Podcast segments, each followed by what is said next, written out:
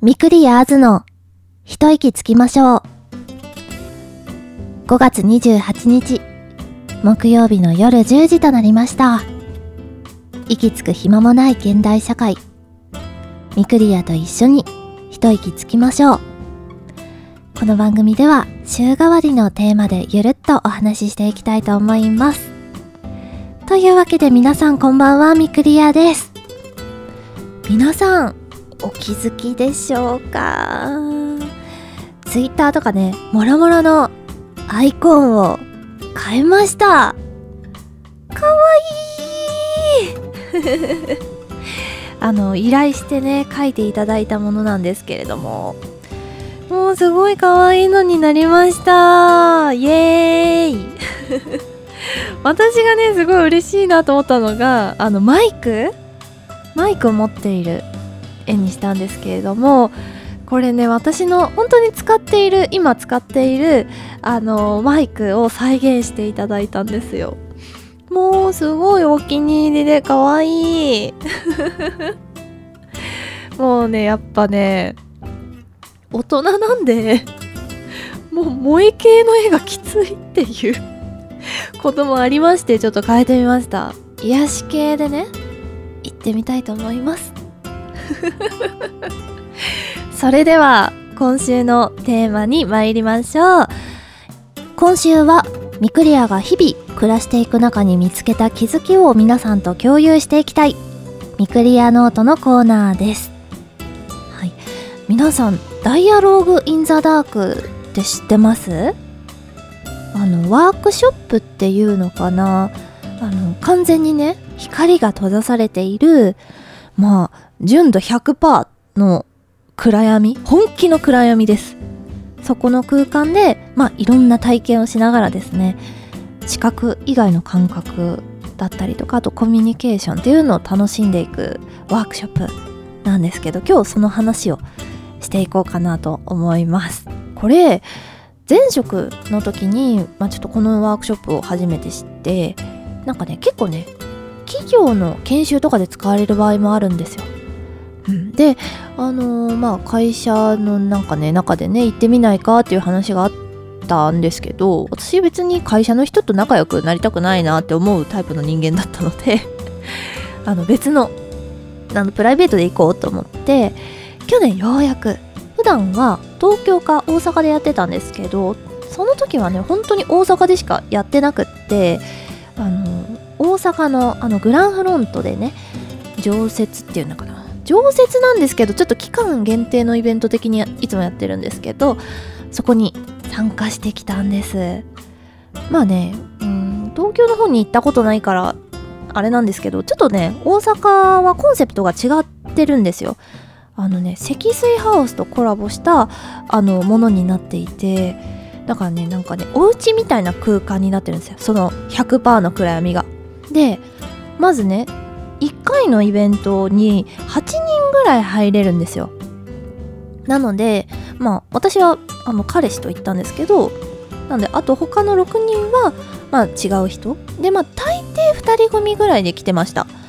うんまあお一人の方でも全然大丈夫なんですけどね。それで知らない人たちと一緒に入っていくんですけどこのね8人が家族っていう設定で家の中にまあ、ただいまっていう感じでね、入っていくシチュエーションを体験していくんですよ。で、私の時は夏だったので、夏休みにおじいちゃん家にみんなで遊びに行くっていう設定で、あの、体験するイベントでした。でね、こう本気の暗闇なんですよ。本当に何にも見えないんですよ。言うてなんか見えるかなと思ってめっちゃ目凝らすんですけど本気で何にも見えなくてそんなね迷える私たちを案内してくださるのは普段から目を使わない視覚に障害のある方そう暗闇のエキスパートの方にアテンドしてもらうので安心してください。でね本当にやっぱりねすごいすごいなってとにかく思うイベントです。そうなんだろうな。暗闇で大切なことってたくさんあるんですけれどもあのねネタバレになっちゃうのでねうんと一つだけはいお話ししますね。それが声を出すことなんです。もう本当に本当に何も見えないのでコミュニケーションする方法が声しかないんですよね。なんでねあのねそんなに広くはないんですよそこの空間って。まあ本当に家でなんか玄関の砂利ででドア入ってで廊下があってなんか畳のお部屋があってで縁側があってお庭があるみたいな。それぐらいの空間なんですけれどもはぐれるんですよ。本当に。えー、みたいな。なんか周りに人いない。なんか感覚はわかるんでね。なんか気配がなくなったみたいな感じになってあのえーってなるのでちゃんと常に声を出して自分の居場所を知らせる。今何の動作をしているか伝える。例えばあのねその畳の部屋に車座になってっていうかねまああのちゃぶ台があってみんなで座るんですけどあのどこか空いてるとこないですか？みたいな私まだ座れてませんみたいなあ私っていうのもダメだったななのでミクリアまだ座れてないですとか誰が言ってるのかっていうのもあの初めてね会う人たちなのであのまだ声で判別できないので常にね「ミクリアしゃがみます」とか「ミクリア今はぐれてます」「助けて」みたいな「ミクリア手つなげてません」とかねいろいろ言ってました。なのでねそそれに対して「あここ空いてるよ」とか「こっちだよ」とか言ってもらえると「あよかった」と思ってね何も見えなくて不安なところでなんかいるんだけどでもその会話をすることでつながってる感じっていうかちょっと安心する気持ちになるっていうねそういう体験をするところでした。はい、であとねこれもすごかったなっていうのがおやつっていうのかな。なんかまあおじいちゃん家に来る設定なんで用意してくれてるんですよ。なんかおやつを。まあおやつっつっても麦茶かサイダーかあとこれ言い方人によって違うけどチューペット？ポッキンアイス？チューチュー？あのアイスね。選べて私はサイダーにしました。でねこうほんとすごいなと思うんですけどその暗闇の中でアテンドの方が冷蔵庫からそれらを出して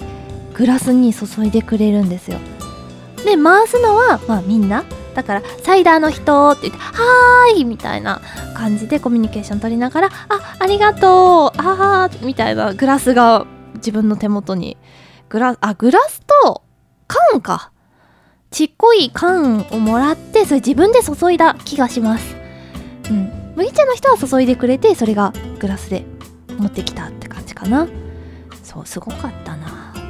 そうそれでそれであのね本当に普通の多分ね三ツ矢サイダーだったはずなんですよ。ちっこいやつあるじゃん。なんですけど本当にねいつも飲んでるその三ツ矢サイダーの3倍ぐらいは炭酸のきつさを感じるし味の濃さを感じました。で他のね麦茶とかを選んだ人もいつもよりなんか味濃いみたいな。チューチューペットを頼んだね。お子ちゃまもいたのよ。夏休みになんか宿題じゃないけどね来たお子ちゃまもなんか味が濃いとか、言ってた気がすんな確かな。そう。他にもねあのそういう食べる体験だけじゃなくって音の体験っていうのかな。あの花火。線香花火を音で楽しんでみるっていう体験とかまあいろいろねそのこう触りながらラジオあラジオだみたいなカチッとかやってね聞けるのかなとかいうのをねやってみたりとかもう本当にね味覚嗅覚聴覚触覚がもう強制的に研ぎ澄まされる感じ？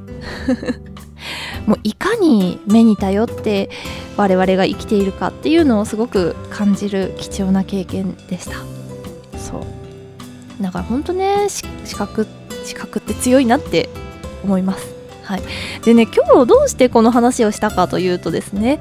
あの私そうなんですけれども皆さんの中にもですね今テレワークをしてらっしゃる方も多いんじゃないかなと思ったんですよね。でまあ普段ねあの仕事する時とか Zoom でカメラをつないで会議をすることももちろんあるんですけど私今基本あのその上司からあの指導をいただく時って Slack の通話を使ってるんですね。なので基本声だけのコミュニケーションなんですよ。でも言うてまあ Zoom もさ別に目線が合ってるわけではないからなんかそのまあ話してるっちゃ話してるけどなんかそんなにっていう 感じだなって思っていて。でもちろん仕事だけじゃなくてあのプライベートでも Skype とか LINE とか Discord つないでまあ通話したり収録するっていうことも増えてきてなんか余計に今声のコミュニケーションって大事だなっていうのをね感じて はい今回「ダイアローグ・イン・ザ・ダーク」ご紹介させていただきました。本当にねあのね何度でも行ってみたいって思うところでした。あのその大阪のところはねなんかそのコンセプトによってちょっとねあの空間の配置とかも変えてたりして毎回違う体験のように感じることができるそうですし私東京の方は行ったことがない。ので行ってみたい。なと思い。ますぜひね皆さんもご家族とか恋人とかと行ってみるとまた多分コミュニケーションその親しい。中のコミュニケーションに対しても少し考えられる点があるんじゃない。かなと思い。ますあとね私行ってみたい。のが音版なんですよダイアログ・イン・ザ・サイレンスっていうものもあってそっちも行ってみたいです。それも本気でなんかね聞こえなくなるようにもうがなんかすんごいヘッドホンみたいな何て言うんだっけ？をするんだって。そうやってみてーと思ってね。そう。でそれができるのがあのね7月に東京で常設施設ができるんですよ。そう。なのでちょっとどっかでね帰省した時とかに体験しに行かなくちゃなっていうふうに思ってます。でもねちょっと今ねほんとコロナの影響を受けてすごく大変なようなのではいなんか支援ができたらなというふうに思ってます。はい。というなんかねちょっと今日真面目な話っぽいですけどはいぜひあの本当に興味深いのでぜひぜひあのあのググってみてくださいね。ああもう次回6月ですよ。また回ってきた。気になるカルチャートピックスのコーナーになります。それではまた次回お会いいたしましょう。バイバーイ。